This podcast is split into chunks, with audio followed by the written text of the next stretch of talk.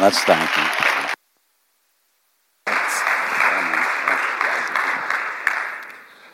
Well, good morning. So good to be here. Um, like he said, I guess Chris Johnson was here last week. He told me that he told you that uh, they had invited Piper and he couldn't make it. And so, uh, so I just went online to Desiring God and copied one of his messages. So he, he is going to be here this morning. Uh, it really is a blessing to be back here. This is like coming back home. It's been, I think it was three years ago that uh, we brought part of our team down here in this building. And then last year we did Renew. Are you guys doing Renew this year or next year? Okay. Well, tell you what, so many good memories here, um, so many good friendships, and I see there's a lot of new faces here. So that's encouraging too to see how the gospel is uh, continuing to work in uh, Greenville, South Carolina, at, especially at RGC. Um, we've lived long enough to where you realize that life has chapters, right? We had a chapter in Asheville, then we moved down here. This is a huge chapter in our life. Uh, our I say this every time I get up here, but we raised our children here in the gospel. We spent time. I, I, left the ministry in Asheville, came down here, stayed here eight and a half years. We raised our children in this church, and we went back, and our children are up there leading it right now because of what was planted here. So this church has been so instrumental in our lives. Uh, love Matt Rawlings, love Aaron, love the leadership. Some, I mean, much of the leadership that was here when we first came is still here. And uh, so it's so encouraging to be here this morning. If you have your Bibles, we're going to be in Numbers chapter 13. And the title of my message this morning is Is Your Tongue a Faith Sower or a Flame Thrower? This is kind of a, a diagnostic type message. Is your tongue a faith sower or a flame thrower? And Proverbs 18:21 says this: Death and life are in the power of the tongue. Death and life are in the power of the tongue. James 3:5 says that the tongue is a small member, yet it boasts of great things. How great a forest is set ablaze by such a small fire.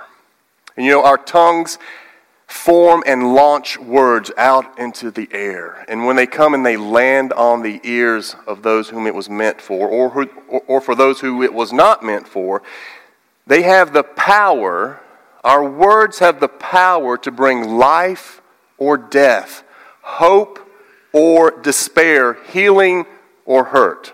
And you know, when I was little, I learned this technique of how I could defend myself if someone launched words at me that were full of fire.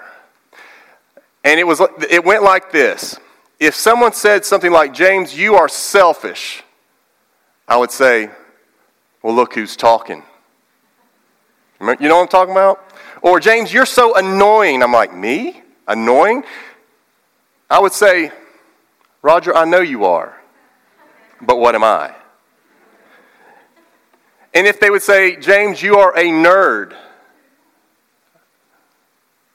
it takes one. Okay, your parents raised you right, just like they did me. Here's another one. And this is the one that's really powerful. Say something mean to me, I would say, I'm rubber, you're glue, what you say bounces off me and sticks to you. And then the one of all times was this Sticks and stones may break my bones, but words will never hurt me. But if only that were true. Right? If only sticks and stones hurt more than words. Actually, some of the greatest wounds that I ever experienced in my life came not from sticks and stones, but from words. And also, I have given wounds with my mouth. Careless words, fiery words, have the power to melt the heart and to scorch the spirit. And the truth is, is, is that our tongues are extremely powerful tools. So, what we say and how we say it matters because death and life, death and life are in the power of the tongue. Now, I do want to be clear about what I mean when I say that death and life are in the power of the tongue, because there is a New Age teaching that teaches us, it's taught by, by the Word of Faith preachers. And they will say that our words are so powerful that we actually have the ability to speak things, to bring things into existence. So, if you need a promotion at work, don't wait for that promotion. Speak it into existence. If you need a cure for a disease and the doctor doesn't have one, don't worry. Just speak that uh, healing into existence. You need money? Call it. Money cometh unto me. There is a teaching that says that, you know, in the beginning, when God created the heavens and the earth, he did what? He spoke. He said, Let there be light, and there was light. And, he, and, then they will go on, which is true, that is true. Then they will say, you, were, you and I were created in the image of God, right? That is true. The Imago Dei, we are created in the image of God. So they would say, therefore, we also have the ability to speak things into existence. We are, and they will say, we are to call into existence the things that do not exist. And you know, part of that is in the Bible. That is a verse that's found in Romans 4, verse 17. Let me read it to you. It says, As it is written, I have made, this is Paul speaking, uh, talking about Abraham. He says, I have made you the father of many nations in the presence of the God in whom he believed, who gives life to the dead and calls into existence the things that do not exist. Who is calling the things into existence in that verse? God is, not man. But they will take that verse and say, therefore, we are to do the same thing. But it is clearly in this passage, we need to know the context of verses when we're quoting them. That is clearly talking about God. But when we, but when we do speak, we do need to understand that our, our words have power to positively and to negatively influence and shape the relationships that we have with one another. And that's that's what I want to focus on this morning. So, in order to do so, we're going to be in Numbers chapter 13.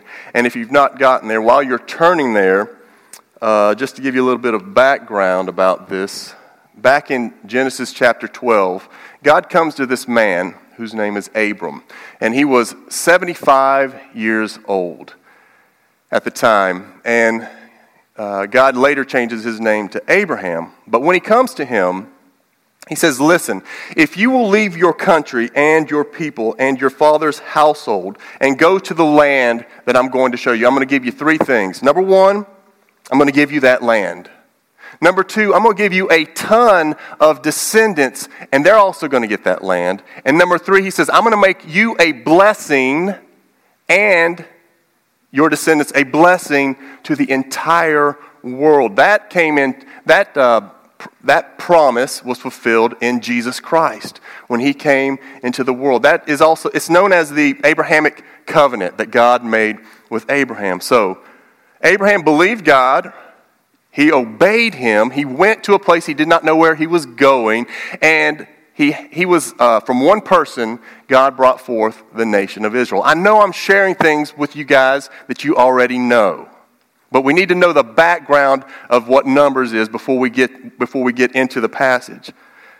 So, as Abraham, he's dead, and his descendants, hundreds of years later, go into a, a nation called Egypt, and they're enslaved there for several hundred years, and God raises up a man named Moses, and he says, Moses, it's time.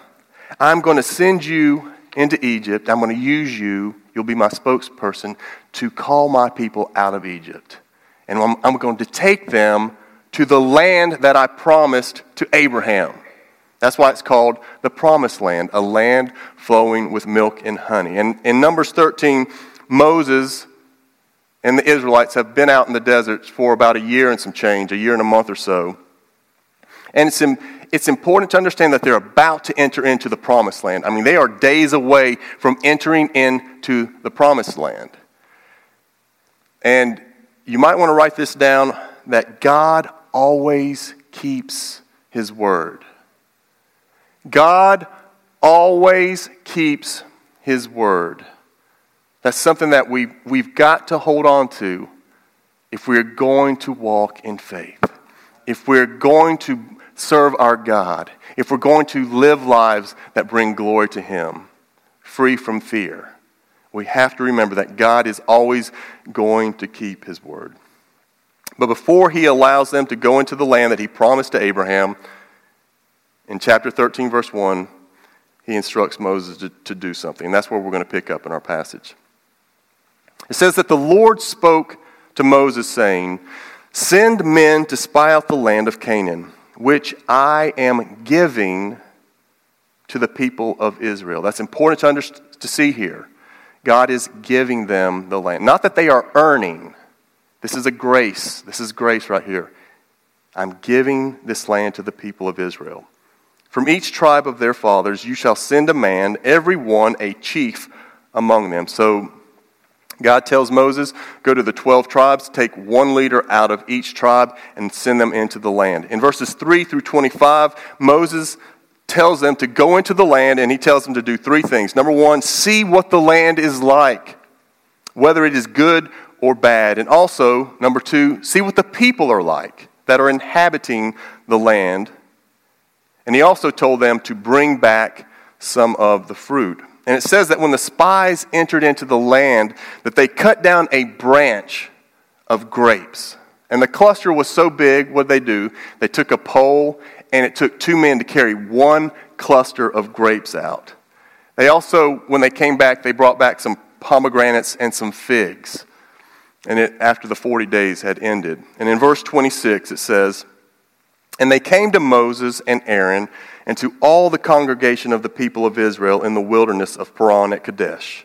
They brought back word to them and to all the congregation and showed them the fruit of the land. And they told him, We came to the land to which you sent us. It flows with milk and honey, and this is its fruit. It was just as God had said, it was agriculturally rich. There was plenty of pasture land that they could let their uh, livestock graze, which would allow for them to have milk. Lots of milk. And then the word honey there. A lot of times we think of the honeybee. But actually, when you hear the word honey here, they're actually talking about the syrup extract that would flow from the dates and the figs as they hung on the tree. Bottom line is this that the Lord had not exaggerated his promise to his people. This was a prosperous land that was flowing with milk and honey. But in uh, verse 28, the spies continue. It says, however, or but. The people who dwell in the land are strong, and the cities are fortified and very large. And besides, we saw the descendants of Anak. These were giant warriors of the day. Verse 29 says, The Amalekites dwell in the, in the land of the Negeb. The Hittites, the Jebusites, and the Amorites dwell in the hill country. And the Canaanites dwell by the sea along the Jordan. This land was infested with enemies. So the spies are basically saying, Yes, this land is awesome. It's got great cities. Everything we could have ever hoped for is in there, but our enemies are so great, we can't take the land. Their report is a report of unbelief. They do not believe in God. But I love verse 30. It says, But Caleb, he's one of the 12 spies, quieted the people before Moses and said, Let us go up at once and occupy it, for we all for we are well able to overcome it. It's so interesting. Caleb and also Joshua, two guys, 12 spies, went into the land. They saw the same things, they experienced the same things. The difference is this Caleb saw the enemy. It's not that he went, there's no enemy in there. He saw the enemy. He didn't act like nothing bad was in the land. He acknowledged that it was there. So, as believers, we don't need to walk around acting like there's no enemy around here. Uh, God is so awesome. All we got to do is just talk about God. Now, there is an enemy. that is around. It's okay to acknowledge the enemy, but you need to make sure you're acknowledging the enemy in faith. Because when we do, the enemy is a defeated enemy and not one that is greater than us. So they, he, he sees the enemy, but he knew his God. He knew the greatness of his God. Caleb had faith. Caleb believed God, and so he was not afraid at all. And he is a faith, he's using his tongue to sow faith. Verse 31 says, Then the men who had gone up with him said, We are not able to go up against the people, for they are stronger than we are. They are continuing to, th- to throw flames of unbelief. So they brought to the people of Israel a bad report of the land that they had spied out, saying, The land through which we have gone to spy it out is a land that devours its inhabitants. They are basically taking God's blessing and seeing it now as a curse. Unbelief does that. Unbelief makes you miss what God wants to give as a blessing. So, so they say the land devours its inhabitants, and all the people that we saw in it are of great height. And there we saw the Nephilim, the sons of Anak, who come from the Nephilim. And we seemed to ourselves like grasshoppers, and so we seemed to them. You see what they're saying there? They see the, the giants, and they say, they seemed huge to us. And then they tell the congregation what the, the giants were thinking. And we seemed like grasshoppers to them. We were afraid of them, but they were not afraid of us. Faithless faithless perception. This is a faithless perception of reality, a reality that was shaped by falsehood. Because actually, their enemies, those giants, were actually scared of them. They were scared of the spies. Now, you say, James, how do you know that? That's not in the passage. And I would say, that's right. I just feel like it. That's how I interpret. No. If you go just making sure you guys haven't changed. Um, if you go to Joshua uh, chapter 2, this is after, this is 40 years later, after this event. 40 years later, Joshua, after all the, the, the 10 spies had been put to death and, and the first generation out of Egypt had been put to death, God's like, all right, we're going to enter in now. And only two spies that were there, Joshua and Caleb, are going to go in. And Joshua only sends in two spies this time. Okay, he's like, that ain't going to happen again. So he sends in two spies, and they go to, this is Jericho, they go to a lady's house named Rahab, right? A harlot. And look what she says. She says, I know that the Lord has given you the land, and that the fear of you has fallen upon us and that all the inhabitants of the land melt away before you. For we have heard how the Lord dried up the water of the Red Sea before you when you came out of e- when you came out of Egypt. And as soon as we heard it, our hearts melted, and there was no spirit left in us, in any man because of you. For the Lord your God, He is God in the heavens above and on the earth beneath. Even Rahab, who had faith, could see the greatness of God.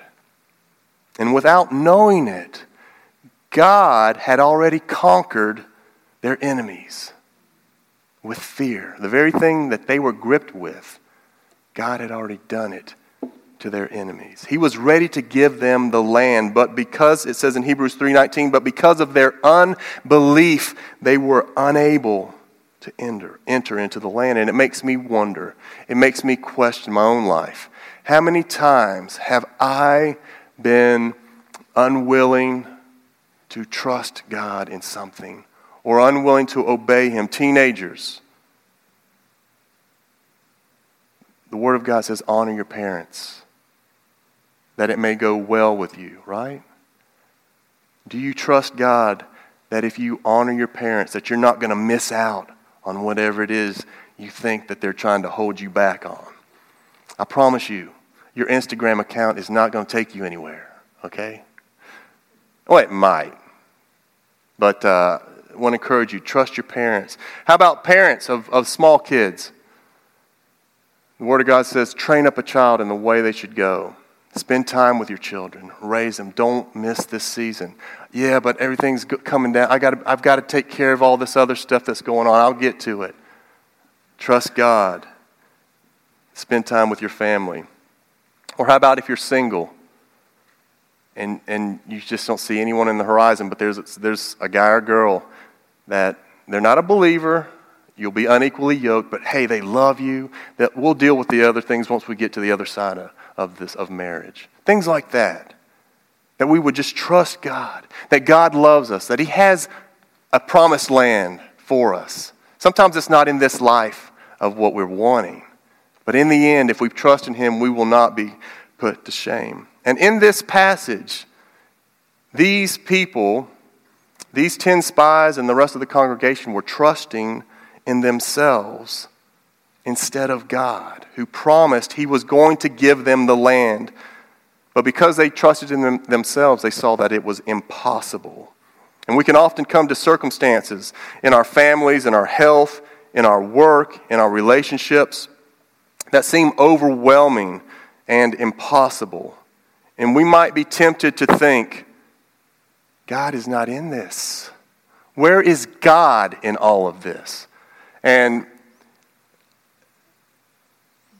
don't, don't give, if you're, if you're counseling someone and they're struggling with their faith, let me, let me help you know what not to say. Don't tell them that God will never give you more than you can handle. Have you ever heard, you, how, how many of you have ever heard that? God will never give you more than you can handle. Listen, I have given that with passion to people, right? Only to find out that that's not in the Bible. Uh, I was confusing that with 1 Corinthians 10 13 that says, God will not let you be tempted beyond what you can bear. But you need to understand God loves giving you more than you can handle. That's a, that's a gift of love. And listen, anytime you choose, it is a choice, anytime you choose to step out in faith and follow God, there is going to come a time where God tests you. You know, it's amazing when, you, when, you, when God calls you to do something. A lot of times there's a lot of excitement. You know, you're like, the song that's going in, in your heart, what is it? Our God is a lion, the lion of Judah. You know, every knee will bow before him. So you march out of Egypt into the wilderness, right? Then what song do you, you start getting thirsty? You start getting hungry. You start uh, getting weary. And what song is it? Nobody knows the troubles I've seen, right? It's because God allows things greater than us to come upon us. He is faithful to do that. We need to quit thinking, okay, once I get past this, the rest of my life is just vacation. I love, where's Aaron? He didn't even end here. I love, oh, there he is. Okay, I judged you. I judged you. Forgive me. All right, we're good. I loved you telling that Matt had issues every day. I loved hearing that. Not for the sake of him having issues, but that God is faithful. It, do not think that once you get to a certain point of this life that it's all over, that there's no more problems, there's no more issues, right? If we're going to follow God, He's going to be so faithful to make sure that we have more than we can handle. Guaranteed. And that's where we're tested. Our faith is tested. Am I going to persevere? Am I going to trust you, Lord? Why does He do that? One of the answers is, is in 2 Corinthians 1, verse 8 and 9. Paul says this. He's talking about some of his missionary journeys. He says, For we do not want you to be unaware, brothers, of the affliction we experienced in Asia. For we were so utterly burdened beyond our strength that we despaired of life itself. We thought we were literally going to die. Indeed, we felt that we had received the sentence of death. And here's why. Here, here's why. But that was to make us rely not on ourselves, but on God, who raises the dead. And the question we have to ask ourselves okay, here's the test.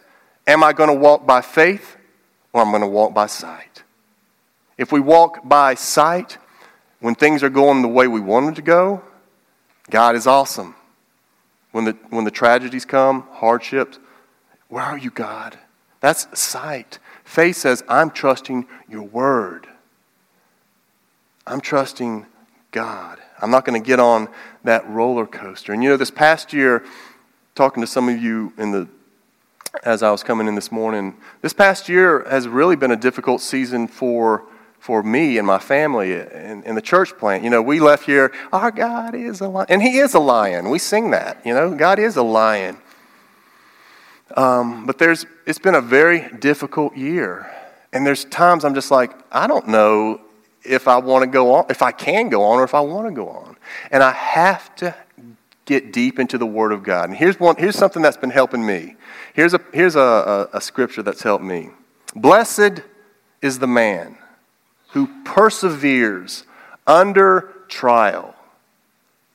James chapter 1. Because when he or she has stood the test, he will receive the crown of life that God has promised to him. We have got to know the Word of God and persevere in the Word of God. That's, and it, it causes parts of us to die and other parts of us to come to life. And so God in this passage was calling them to trust in Him and not in themselves. Verse, uh, and we jump into chapter 14. Verse 1 says, Then all the congregation raised a loud cry, and the people wept that night. Why were they weeping? Because of the, the report of the ten spies. The ten spies had come back and set ablaze a fire of unbelief within the congregation congregation. And that's what happens when we're led by our feelings and our emotions. Verse 2 says, And all the people of Israel grumbled against Matt and Aaron. I mean, Moses. The whole congregation said to them, Oh, would we have died at the Marriott? We almost did, didn't we, right? Where was I at? Let's see here. The whole, God, okay, would that we had died in the land of Egypt, or would that we had died in this wilderness. Really?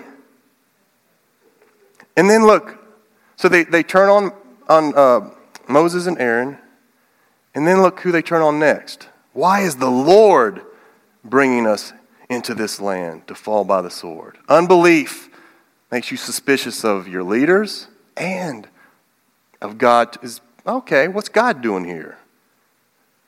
Our wives and our, our little ones will become a prey. Would it not be better for us to go back to Egypt? And they said to, to one another, Let us choose a leader and go back to Egypt. And I'm glad I'm not like that, aren't you? Ha ha ha. I can so relate to them, can't you? I hope you I hope you can, but that you repent when you can, right? Okay? So the point I want to make here is when you're tired, when you're weary, when you're in the desert, and you're in the wilderness, and you're, you're tempted by fear and anger and discouragement, don't make any big decisions. Do not make big decisions. And get people around you who are in a good space that can help keep you stay steady, okay? Who are going to sow words of faith and truth into you. Don't make any major decisions because you are become an irrational creature when you are walking in unbelief. And the unbelief of the few ignited a wildfire that ravaged through the entire congregation. The second thing, uh, first thing is don't make any big decisions. Second thing there is don't spread what you're feeling to the rest of the congregation. That is not from God. Death and life are in the power of the tongue. Verse 5 says, Then Moses and Aaron fell on their faces before all of the assembly of the congregation of the people of Israel. And Joshua the son of Nun and Caleb the son of Jephunneh, who were among those who had spied out the land, tore their clothes and said to all the congregation of the people of Israel, Okay, they're about to speak words of truth, of faith. The land which we pass through to spy it out is, exceeding, is an exceedingly good land.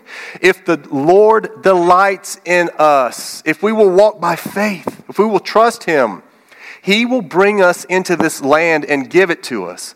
A land that flows with milk and honey. Only do not rebel. Only do not rebel against the Lord. How are they going to uh, rebel against Him? By not trusting in His word. And do not fear the people of the land, for they are bread for us. In, in other words, we're going to eat them for breakfast. Their protection is removed from them, and the Lord is with us. Do not fear them. See what, the, the, what faith is going on in the, in the hearts of Joshua and Caleb? It is so powerful. They, they don't fear these guys in front of them because they fear God. They see God and they trust God. And they have chosen that they are not going to walk by fear.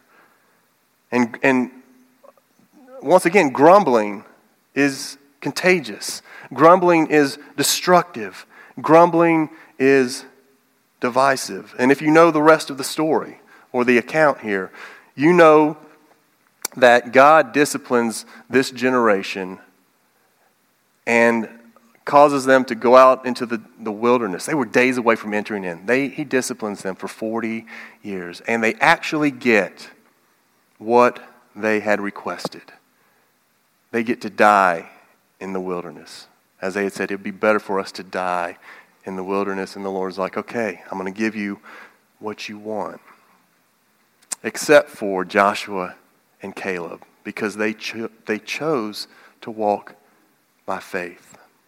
So, back to the original question that we started with Is your tongue a faith sower or a flame thrower? In other words, when you listen to yourself talk, are you someone who brings life or are you someone who brings death, faith, or fear, encouragement, or discouragement?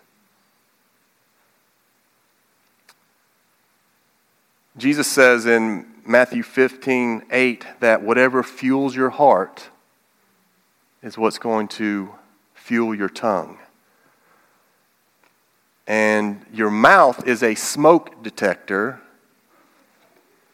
of your heart. And so when you hear yourself grumbling, complaining, gossiping, slandering, and spreading discouragement, you can be assured that there is a fire going on that has been, that has been kindled in your heart. And if you don't put it out, if you don't get it put out, you're going to burn yourself and you're going to burn others. And so the first thing that you need to do is you need to listen to yourself talk. Diagnose what's coming out of your mouth on a regular basis. And the key is not to just simply change things, change the way you talk.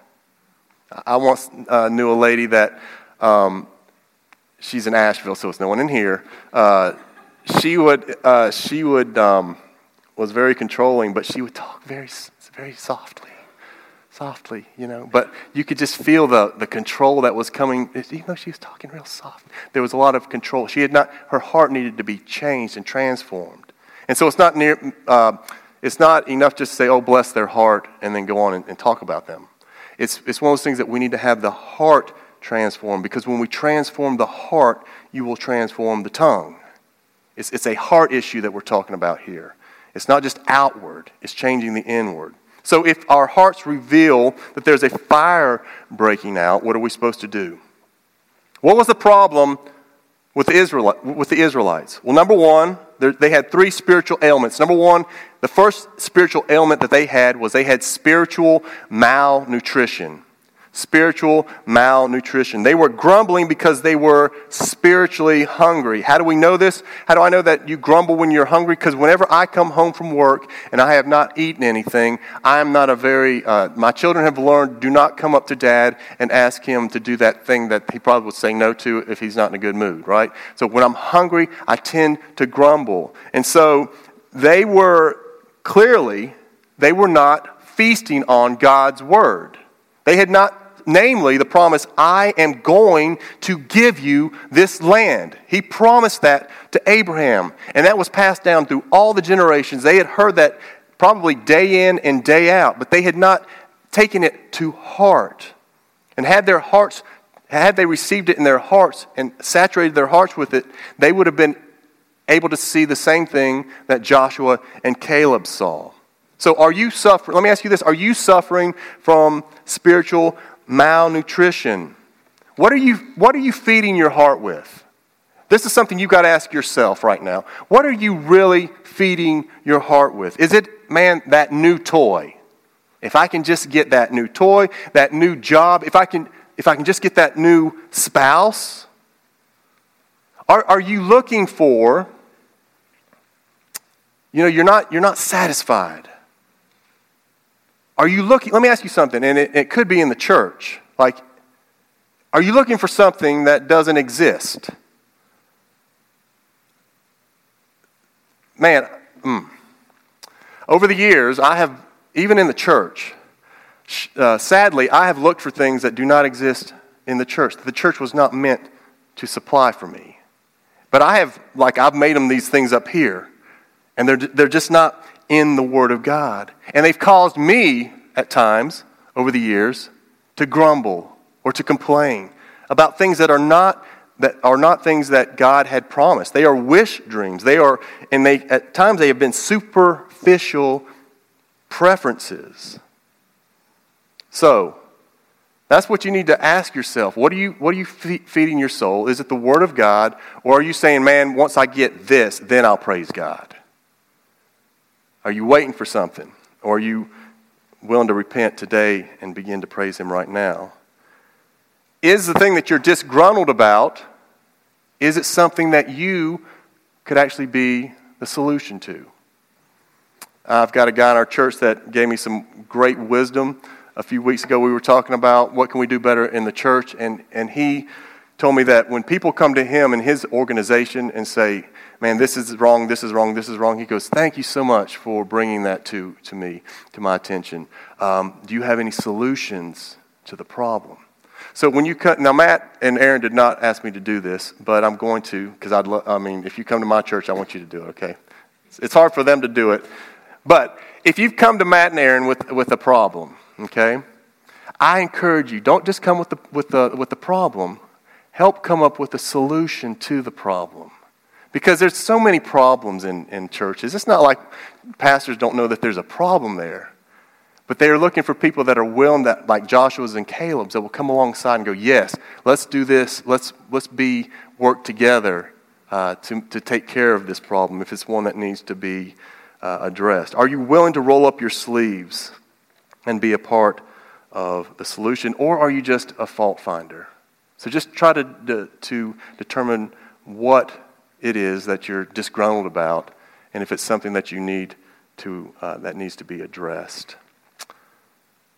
So they were suffering, the first thing that they were suffering from was spiritual malnutrition. The second thing that they were suffering from was spiritual amnesia. They had forgotten, they had forgotten what God had already done in their lives.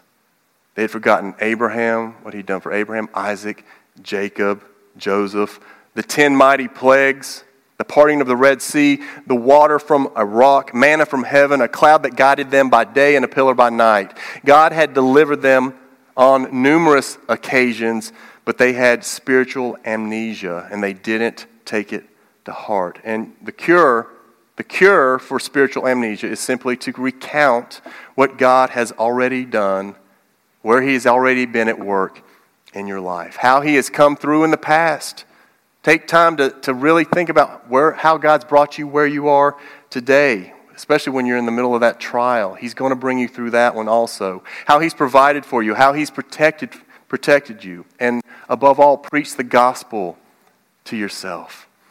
And here's something that, here's, the, here's why these people had a problem. One of the reasons. Because they thought they deserved the promised land. They act like they deserve it. And that can happen in my life. I deserve God's blessings. I deserve heaven. I, whatever. When the gospel is clear, no, you don't. I, and we sing, I love the way this church sings the gospel. We talk about, I deserve the wrath of God. That's what I deserve. Now, we're not, don't stay there, but start there. This is what I deserve. And then remember, but Christ came to save sinners who don't deserve anything but the wrath of God. And as I get that, it begins to soften my heart. So they were suffering from spiritual malnutrition, spiritual amnesia. The third thing is the spiritual hardening of the arteries.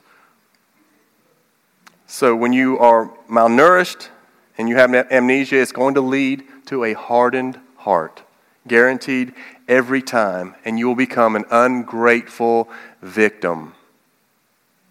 All they can see is what's wrong.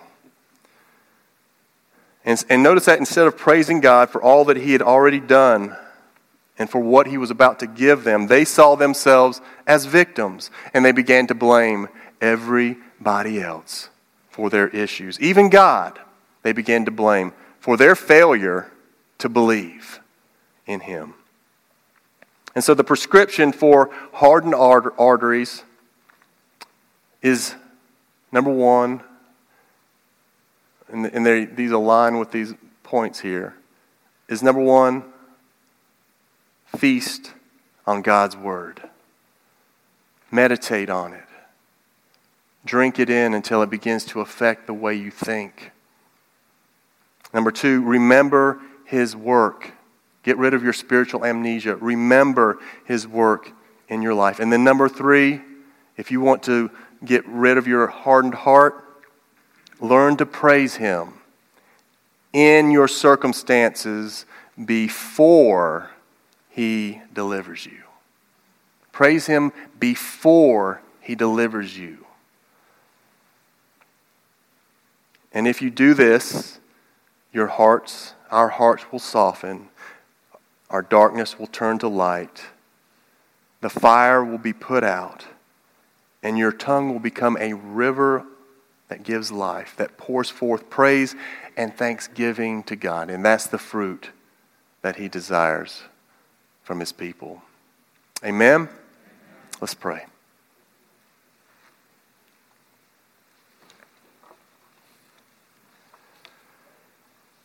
Father, I praise you um, as we sang earlier this morning that you are a faithful God. You have never, ever, not once proven yourself to be otherwise but faithful to your people. I thank you for the, your, your faithfulness, even to allow me to come back and to share with my church family that you are still at work in Greenville, still bringing life still bringing hope through the wonderful gospel, the good news that you love your people, that you will never leave us, that you will never forsake us, Lord. I thank you for this word that's found in Numbers that was written for our benefit, that we can help us to learn from what we've seen here, Lord. Help us to, when we are tempted, when we are out walking in places where you have led us. Help us to remember your word. Help us to remember your love for us. Help us to be encouraged. Help us to live lives that are worthy of the gospel. And I pray, Lord, for the person here this morning that is um, questioning whether all this is true. or maybe wanting to give up. Holy Spirit, I pray that you would bring encouragement to, in their hearts, that you'd bring forth salvation, that you'd bring forth repentance, that you would reveal yourself for the good and faithful God that you are. I pray this in Jesus' name. Amen.